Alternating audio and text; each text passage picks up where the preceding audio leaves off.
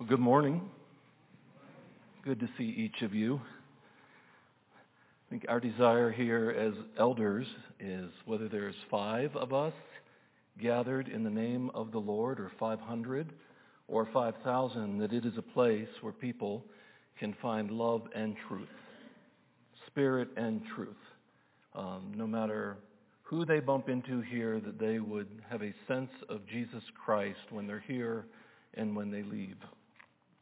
Open your scriptures to Luke chapter 1. And we're going to look at a continuing story, really, of Christmas and how it is the story of one amazing miracle surrounded by several fulfilled prophecies and miracles, and it's all intended to highlight the particular birth of a promised son. That's what this season does. It reminds us that the eternal Son became something he wasn't. He became human. And he became human so that he could walk here, tabernacle among us, and seek and save the lost. Luke records in Luke 3:23, I've asked you to open to Luke chapter 1, but Luke actually says this, that Jesus, when he began his ministry, was about 30 years of age. But that doesn't mean that his birth was insignificant. The birth narratives of Matthew and Luke begin to tell the story of a promised deliverer, and they don't want you to miss the fact that he was sent in a womb of a young woman and was born as a baby. He had to grow in wisdom and stature and wait for 30 years to begin his public ministry. How does the Gospel of Luke begin? Well, last week it focused on 2 people. Do you remember their names? Real people in real history. One was a blameless, righteous, elderly man who served as a priest. His group was called up to serve in a very rare role. Some priests never got to do what Zechariah did, and he is in the temple serving God when the angel Gabriel appears. The announcement is that your wife is going to be pregnant with a boy. He's going to go before you in the spirit of Elijah. And do you remember his response? By the way, Zechariah was old. He had very little to lose. And he responded in disbelief. Here you have a religious man holding a religious office in a temple in Jerusalem, and he doubts God. As a matter of fact, the angel Gabriel, and look at verse 20 of chapter 1. This is what Gabriel says to him, "And behold, you will be silent and unable to speak until the day that these things take place." Why? "Because you did not believe my words, which will be fulfilled in their time." God's going to keep his word anyway, regardless of our response. The second person that Zechariah is contrasted with is a young lady. She held no religious title. She's in a rural northern town, far from Jerusalem, seems possibly overlooked, insignificant. And by the way, she had a lot to lose from a cultural and societal standpoint. And yet Mary said this, look at verse 38. "Let it be to me according to your word." She responded in faith. An incredible contrast. Look at verse 26. We are told that the angel Gabriel was sent from God to a city of Galilee, that's up north, named Nazareth, to a virgin. That's an important detail for Mary. Betrothed to a man whose name was Joseph. That's what she risked losing. How is Joseph going to understand? What will Joseph assume? We all know what Joseph's going to assume. And yet God here, in surrounding this particular birth of a particular son, has all these prophecies and miracles and angelic visitations happening. The emphasis here is on God's sovereign choice, not on human acceptability. Mary was not valedictorian of her class. She wasn't a child prodigy. And what Mary accepted was both blessing and difficulty, joy and pain. As a matter of fact, Simeon told Mary this. We'll see this in a few weeks. In Luke chapter 2, verse 35, Simeon says and a sword will pierce through your soul also. Deep pain. And yet she says, let it be to me according to your word. Mary did not choose this, but she was chosen.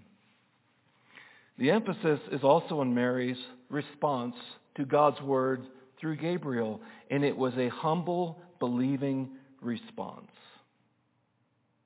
And so the first question this morning is, how do you respond to God's word?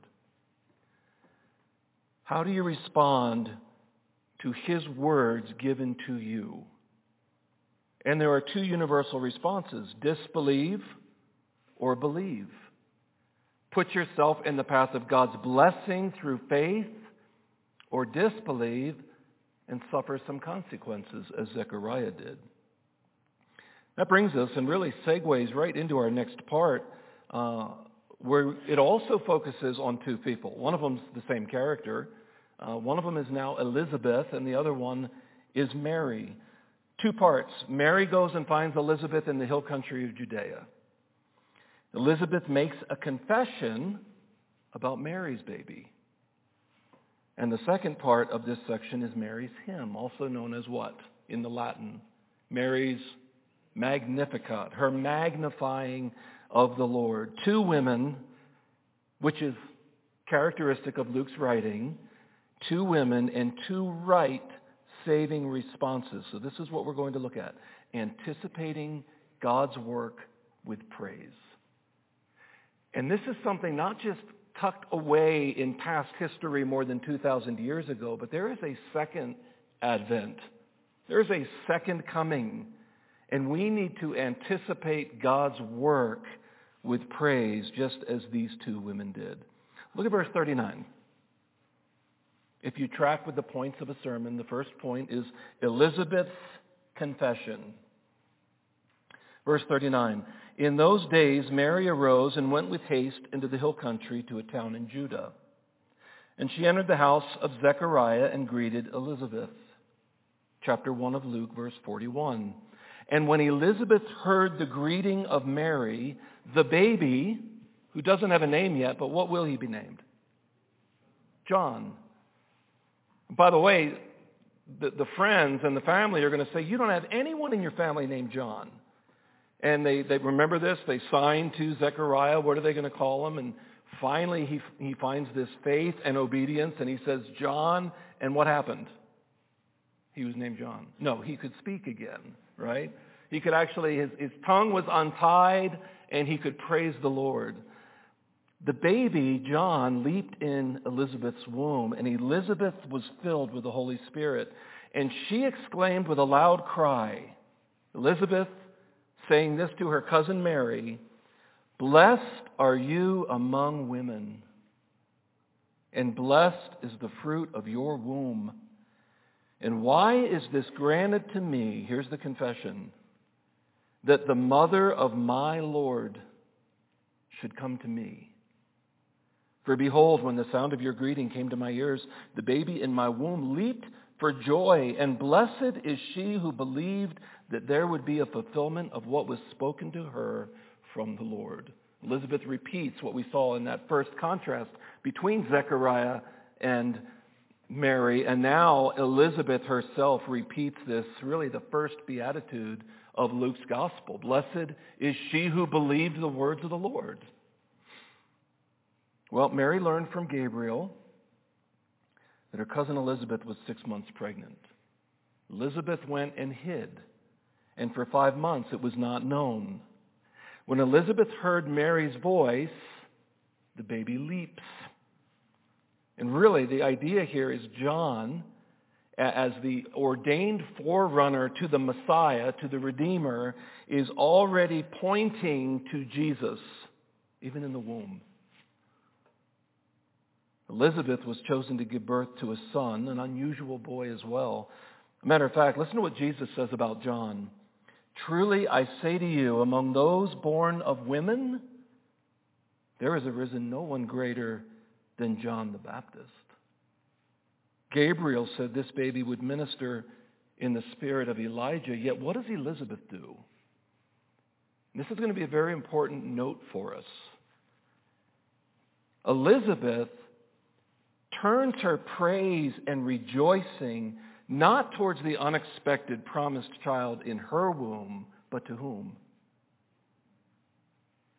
To the baby in Mary's womb. And makes this incredible confession. See, sometimes we credit Peter with making the first confession that Jesus is Lord. And upon that confession, Jesus will build his church.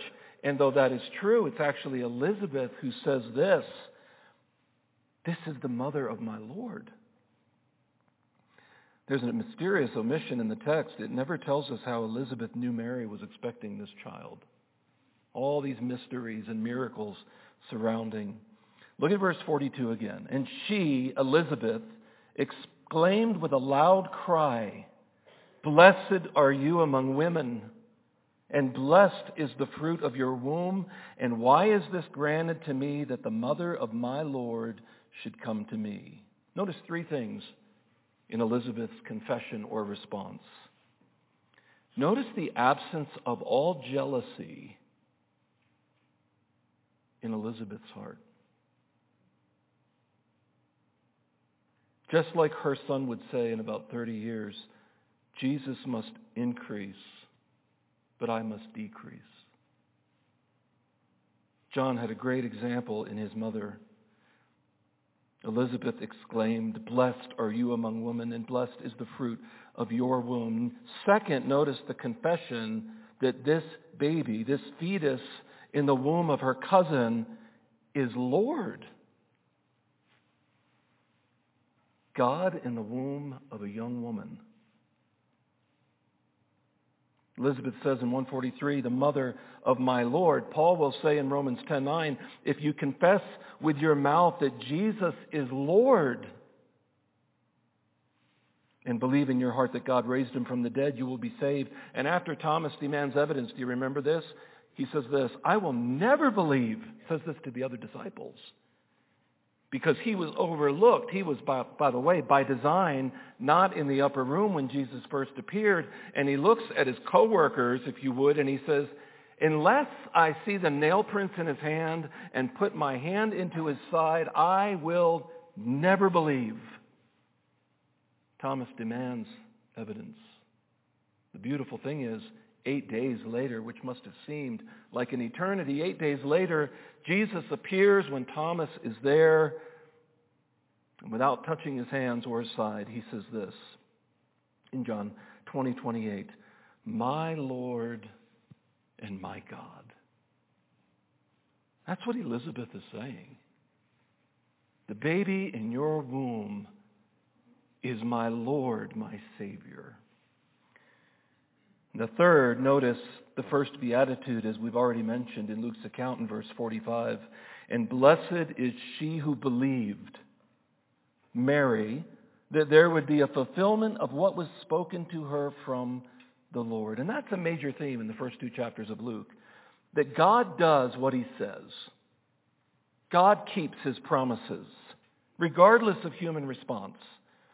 But will we choose to be blessed by believing? Will we by faith place ourselves into the pathway of blessing as God is unfolding his work? Well, Elizabeth anticipated God's work through Mary's child with praise. And now let's turn our attention to Mary. Look at verse 36.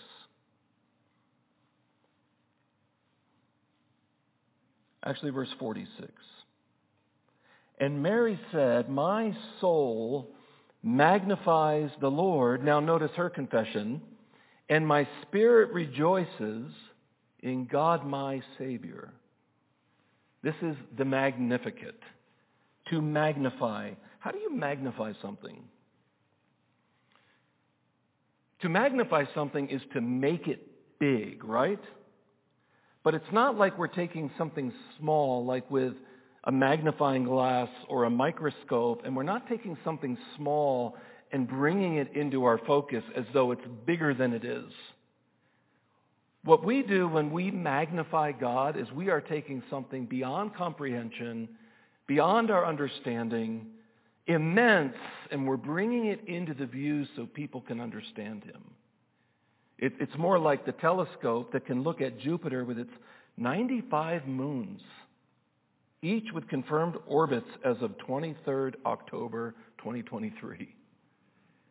Did you even know Jupiter had 95 moons? Last I checked, seriously, this is true, because I love astronomy and I love the planets and our solar system. The last time I checked, it had 10 moons. And one of them was called Io. And it's a constant storm. Do you know what magnifying God looks like? It looks like you not even knowing Jupiter is out there right now and bringing it into focus and saying, look at the size of that planet. And 95 moons, each with its own orbit, the incredible design, and you bring it into focus so that other people can marvel at that planet. You know, that's what we do with God. When we magnify Him, we make Him big.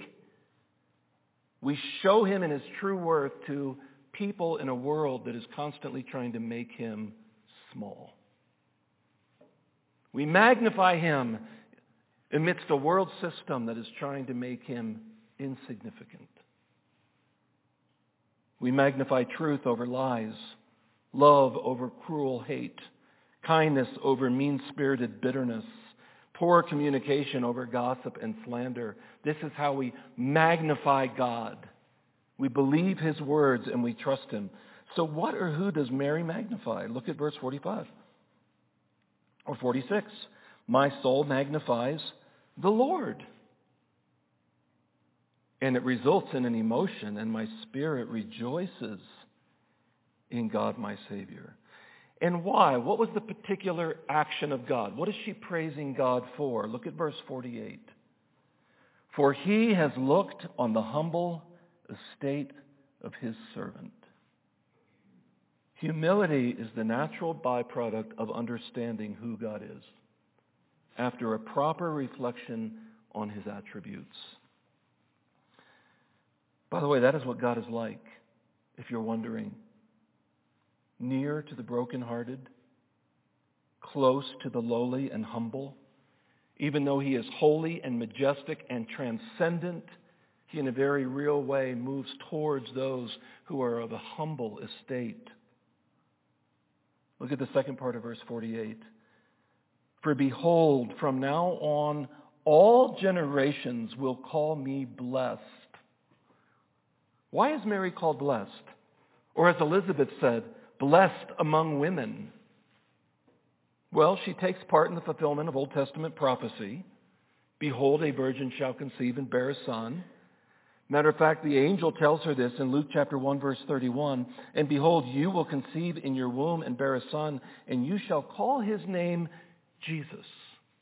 Yahweh saves, or Yahweh is salvation. Why else is she called blessed?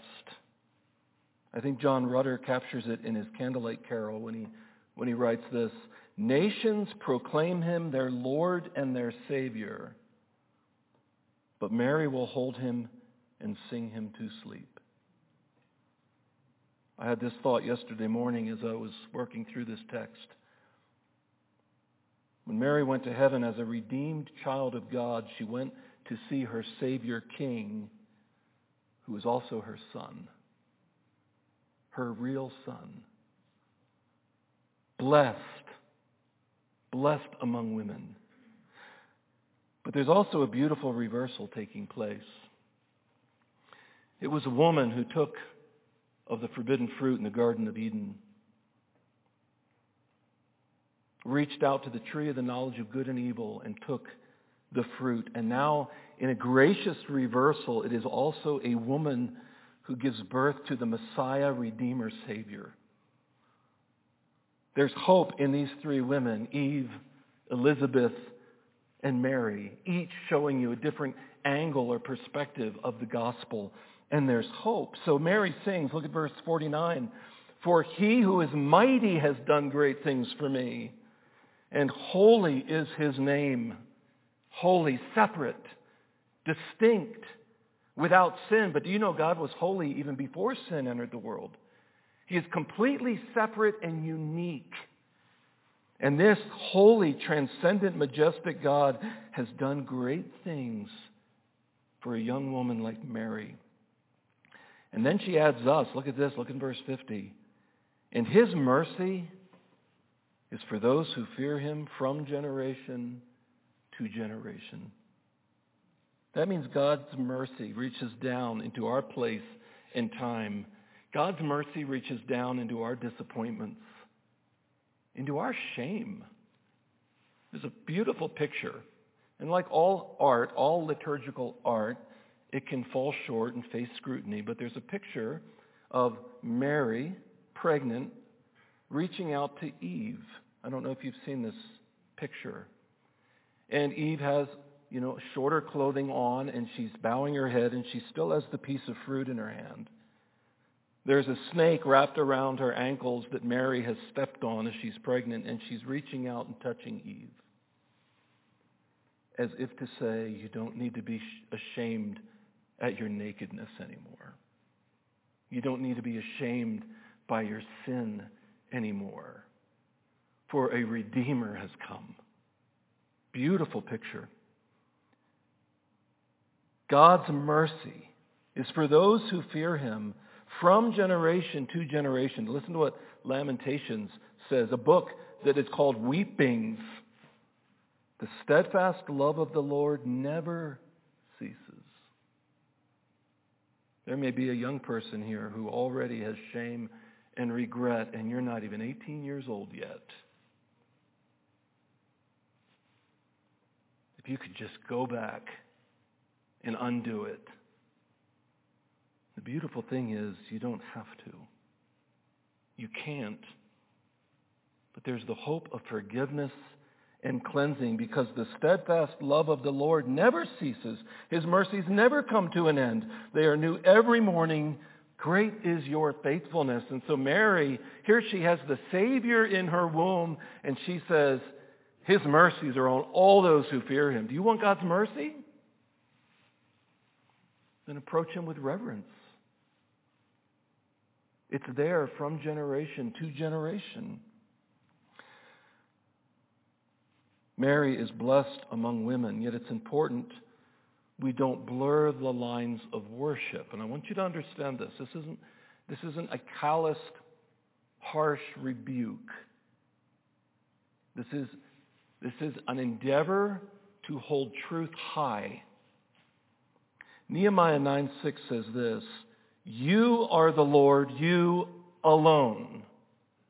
You have made heaven, he's the creator, the heavens of heavens with all their host, the earth and all that is on it, the seas and all that is in them, and you preserve all of them, and the host of heaven, even Gabriel, worships you. Don't blur the lines of worship. Revelation 15:4, who will not fear, O Lord, and glorify your name? For you alone are holy. All nations will come and worship you, for your righteous acts have been revealed. Listen to what Gabriel said to Mary in Luke chapter 1, verse 32 and verse 35.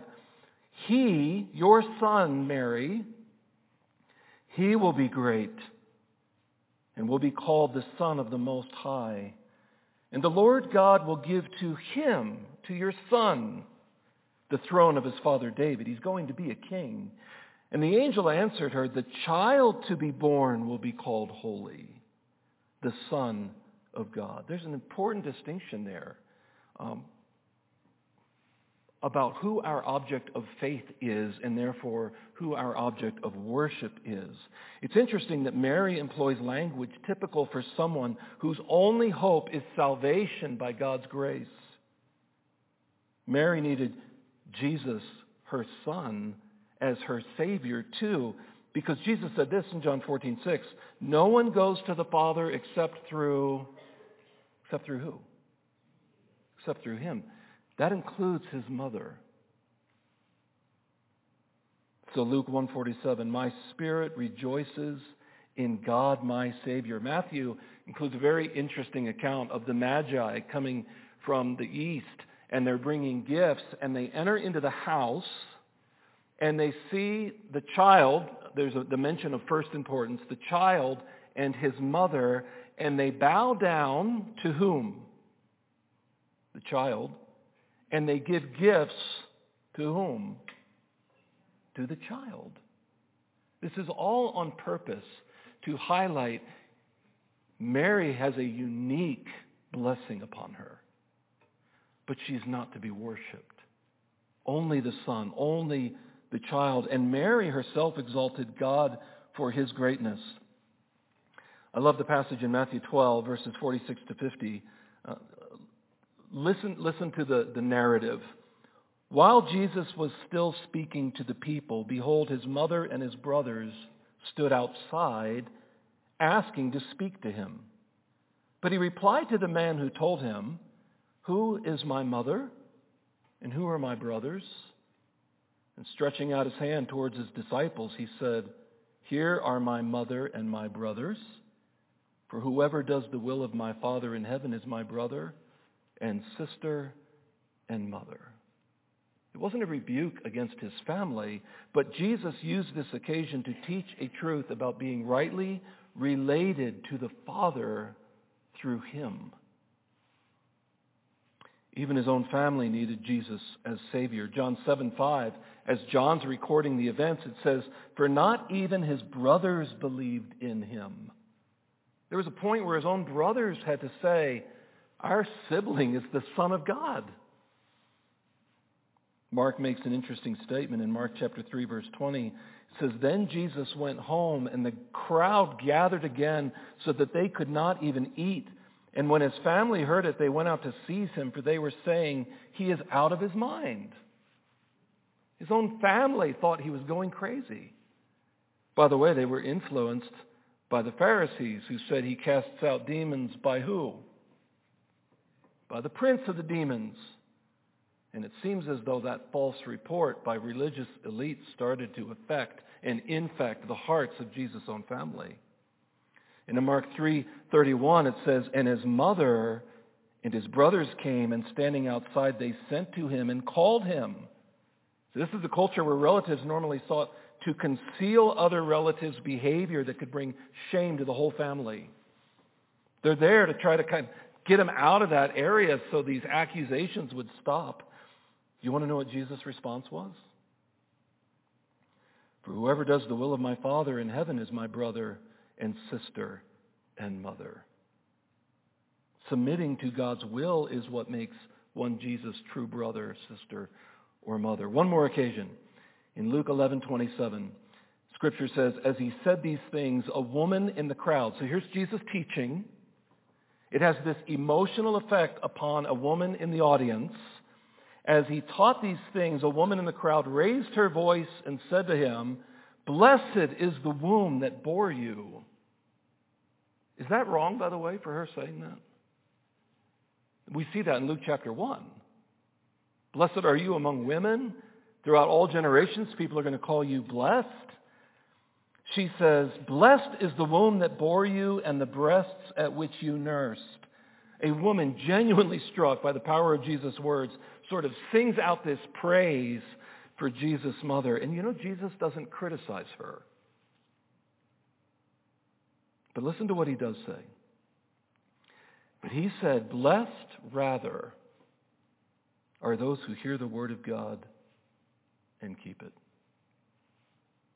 Which Mary did. That's what she's praised for in Luke chapter 1. Mary has a privileged, blessed position, but she is not to be worshipped because 1 Timothy 2:5-6 says, "There is one God, one mediator between God and man, the man Christ Jesus, who gave himself a ransom for all." By the way, the very last mention of Mary that we find in Scripture is in Acts 1:14, where we find Mary gathered and worshiping. It says this, "All these with one accord were devoting themselves to prayer." That's worship. "Together with the women and Mary, the mother of Jesus, and his brothers." Now look back at her song of praise. Verse 46. "My soul magnifies the Lord, and my spirit rejoices in God my Savior." The The first part of this song is going to be familiar. She praises God for selecting a humble girl. God is mighty and has done great things. He is merciful to those who fear him. And then from generation to generation, but then comes this. And I want you to look at this. Look at verse 51. This is a hymn. He has shown strength with his arm. Okay, well, what does that look like? He has scattered the proud in the thoughts of their hearts. He has brought down the mighty from their thrones and exalted those of humble estate. He has filled the hungry with good things, and the rich he has sent away empty. He has helped his servant Israel in remembrance of his mercy as he spoke to our fathers, to Abraham, and to his offspring forever. And now the way he ends it, Mary is saying God will keep his promises even if they seem delayed. But this is really interesting that she brings out these features that don't seem to be fulfilled yet. Are the proud put down? Are the poor fed? So there's a kind of predictive praise that is going on here as we anticipate the second coming of Christ, that we also anticipate God's work with praise. God is going to do these things just like he fulfilled his promises to Abraham. And so keep turning our affections that way. And then look at verse 50.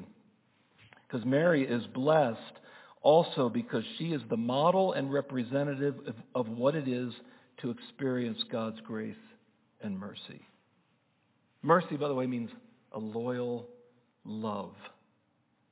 Okay, so what I want to do here, as we move towards our close, I'm going to read a psalm, selected verses about God's chesed, his loyal, never-ending, unfailing love.